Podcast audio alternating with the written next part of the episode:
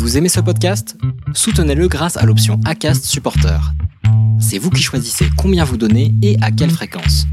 Cliquez simplement sur le lien dans la description du podcast pour le soutenir dès à présent.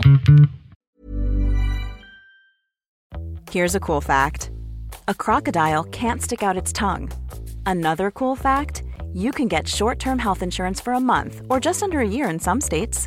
United Healthcare short-term insurance plans are designed for people who are between jobs, coming off their parents' plan, or turning a side hustle into a full-time gig. Underwritten by Golden Rule Insurance Company, they offer flexible, budget-friendly coverage with access to a nationwide network of doctors and hospitals. Get more cool facts about United Healthcare short-term plans at u h one dot com. Les déviations racontent les histoires de celles et ceux qui ont changé de vie. Pour nous suivre et ne rien manquer de nos actualités, rendez-vous sur notre site, abonnez-vous à notre chaîne YouTube, notre page Facebook, notre compte Instagram et suivez nos podcasts sur Acast. Tout de suite, un nouvel épisode, une nouvelle histoire, une déviation.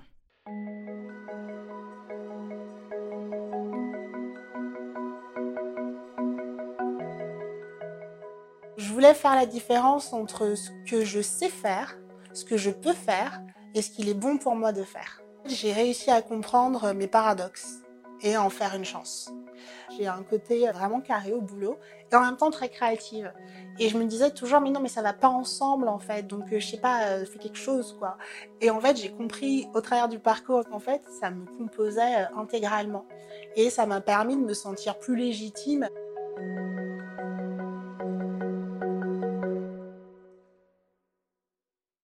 Alors, mes études, j'étais déjà orientée à l'école, beaucoup art plastique. Puis, arrivé le temps des études universitaires, on m'a dit « je faisais un vrai métier », je savais pas trop. Donc, l'art, j'avais laissé tomber et je suis allée sur de la psycho. J'ai fait jusqu'à la licence et puis, en fait, ça ne m'a plus plu. Et à ce moment-là, j'ai commencé à travailler aussi en tant que caissière à la FNAC et j'ai adoré le monde du travail, de la relation aux autres et l'expérience client. Et ça m'a menée ensuite à beaucoup évoluer dans ce type de domaine, donc en termes de travail alimentaire. À côté, je cherchais un peu toujours ma voie, donc j'ai entrepris des études en cours du soir de stylisme et modélisme. Je suis allée au bout de la formation, je travaillais un peu dans le style, c'est-à-dire de faire du conseil en images. Donc je me suis formée, après j'ai été formatrice dans ce domaine, tout en continuant la vente. Et euh, avant le parcours chance, c'était un peu le mélange de tout ça. La vente, c'est le contact. Et c'est pas tant la vente, c'était vraiment être au contact des personnes et un peu, euh, pas de les faire kiffer, mais presque en fait. Des bilans personnels, j'en fais assez régulièrement, je suis ce type de personne. Et à chaque fois, je me disais, ah, mais qu'est-ce que, qu'est-ce que t'aimes en fait quoi. Donc il euh, y avait le côté créatif, mais je gardais un niveau assez privé, et le côté, euh, ouais, sociable, qui est un peu une chance dans la vie, du coup, d'être sociable. Du coup, c'est vrai que ben, je le monnaie en fait. Mais je travaille dans des grands groupes. Mais à chaque fois, la boutique reste à taille humaine et j'aime pas du tout ce type de gestion. J'ai un certain sens de l'intégrité. Et pour moi, euh, trouver des gens qui matchaient, ça a été le plus dur dans mon parcours. Je travaille en banque, par exemple, et ça a été euh, horrible, quoi. C'est euh, trop écrasant, des N plus un, plus deux, plus trois, plus quatre mille.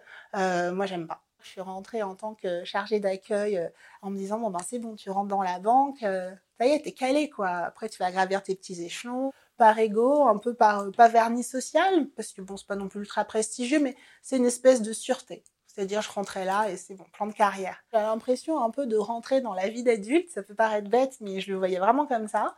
Et au final, au bout de huit mois, pff, c'était l'horreur. C'est-à-dire, je me suis jamais autant ennuyée, alors qu'il y avait de l'humain, mais j'aimais pas le produit et j'aimais pas l'éthique. Et euh, c'est là que j'ai compris que ça me posait un problème.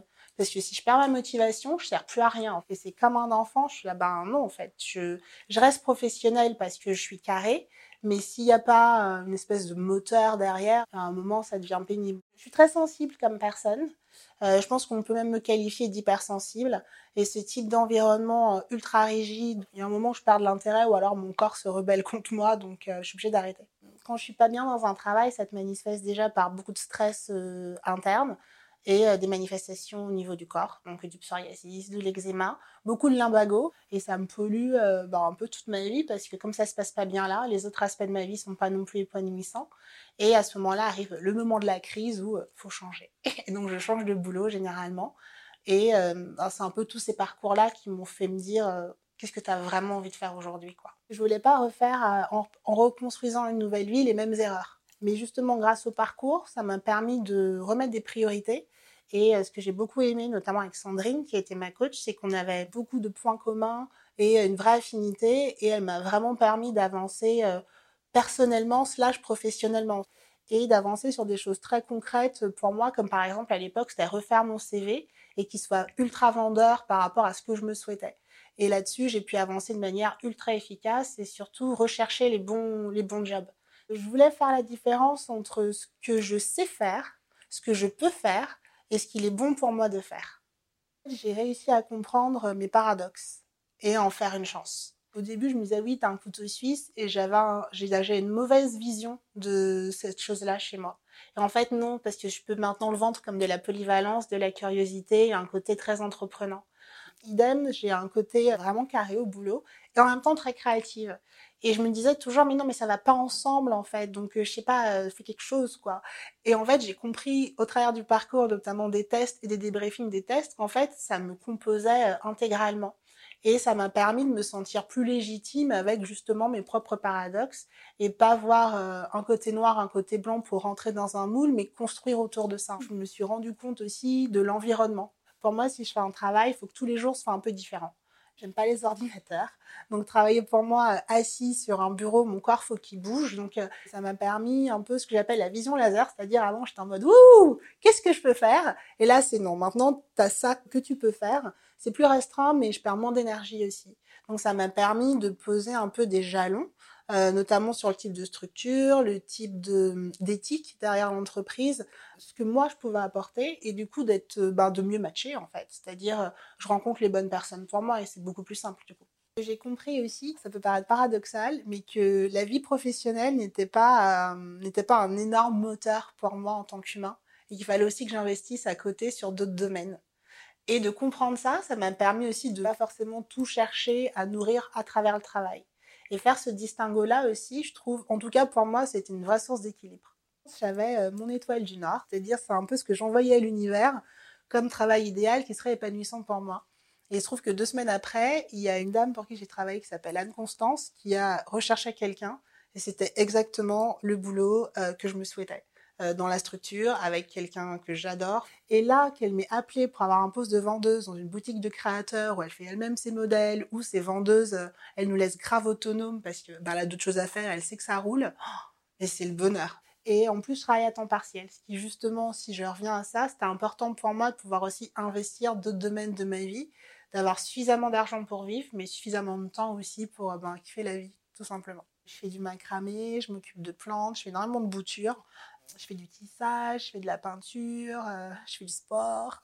Donc ouais, je, ma vie, elle est bien remplie. Et euh, concrètement aussi, voir les gens, c'est-à-dire euh, passer du temps de qualité avec les gens. Et puis c'est vrai, le jardin. Aujourd'hui à Paris, euh, ben, je m'occupe d'un jardin euh, collectif. Euh, là, ça a été euh, la découverte. Je suis ultra fan. Dans mon envie d'avoir euh, du, un jardin à moi, moi je viens des Antilles, d'une petite île qu'on appelle Marie-Galante. Et j'aimerais euh, reconquérir Marie-Galante, c'est-à-dire euh, avoir un terrain, monter ma tiny house dessus. Et euh, j'ai un projet fou depuis que je suis toute petite qui me tient vraiment, vraiment, vraiment à cœur. Là-bas, on a énormément d'arbres et de fruits. Et en fait, euh, si quelqu'un n'a pas le pied, alors le pied, c'est l'arbre. Euh, c'est pas des trucs qu'on trouve beaucoup sur les marchés. On doit les importer des autres îles. Et en fait, je rêve depuis petite d'avoir un verger avec un peu toutes les collections de fruits et légumes, euh, en tout cas euh, des Antilles. Et du coup, c'est vrai que c'est un projet que je nourris. C'est ce que j'appelle les petites graines. Donc, je le mets dans la tête et puis je vois comment ça pousse. Et là, en ce moment, ça me travaille beaucoup. Et je pense que euh, la vie à Marie-Galante, moi, ça me plairait bien. Là, tout de suite, je suis peut-être pas prête. Mais par contre, je pense que ça fera partie des projets d'avenir. J'ai envie que ce soit un peu un jeu, un boulot, en fait. Donc, euh, moi, quand je suis vendeuse, la petite fille, en moi, elle a l'impression de jouer à la marchande. Et elle est super contente. Donc, euh, je souhaite à chacun qu'il puisse avoir connexion aussi avec cette énergie-là de, de joie au travail, en fait. Donc, créer sa chance, pour moi, c'est aussi euh, bah, chercher la joie au travail, peu importe ce qui nous motive, en fait. D'où la nécessité de se connaître. Want flexibility? Take yoga. Want flexibility with your health insurance? Check out United Healthcare Insurance Plans. Underwritten by Golden Rule Insurance Company, they offer flexible, budget-friendly medical, dental, and vision coverage that may be right for you. More at U H one dot com.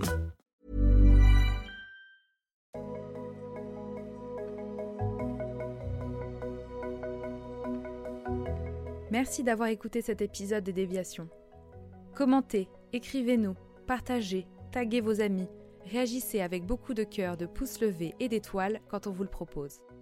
Les Déviations est un média à retrouver sur lesdéviations point f r, Facebook, Instagram, YouTube, iTunes et plein d'autres. Les Déviations n'ont qu'une vocation, raconter des histoires de gens qui ont changé de vie. À très vite pour un prochain épisode.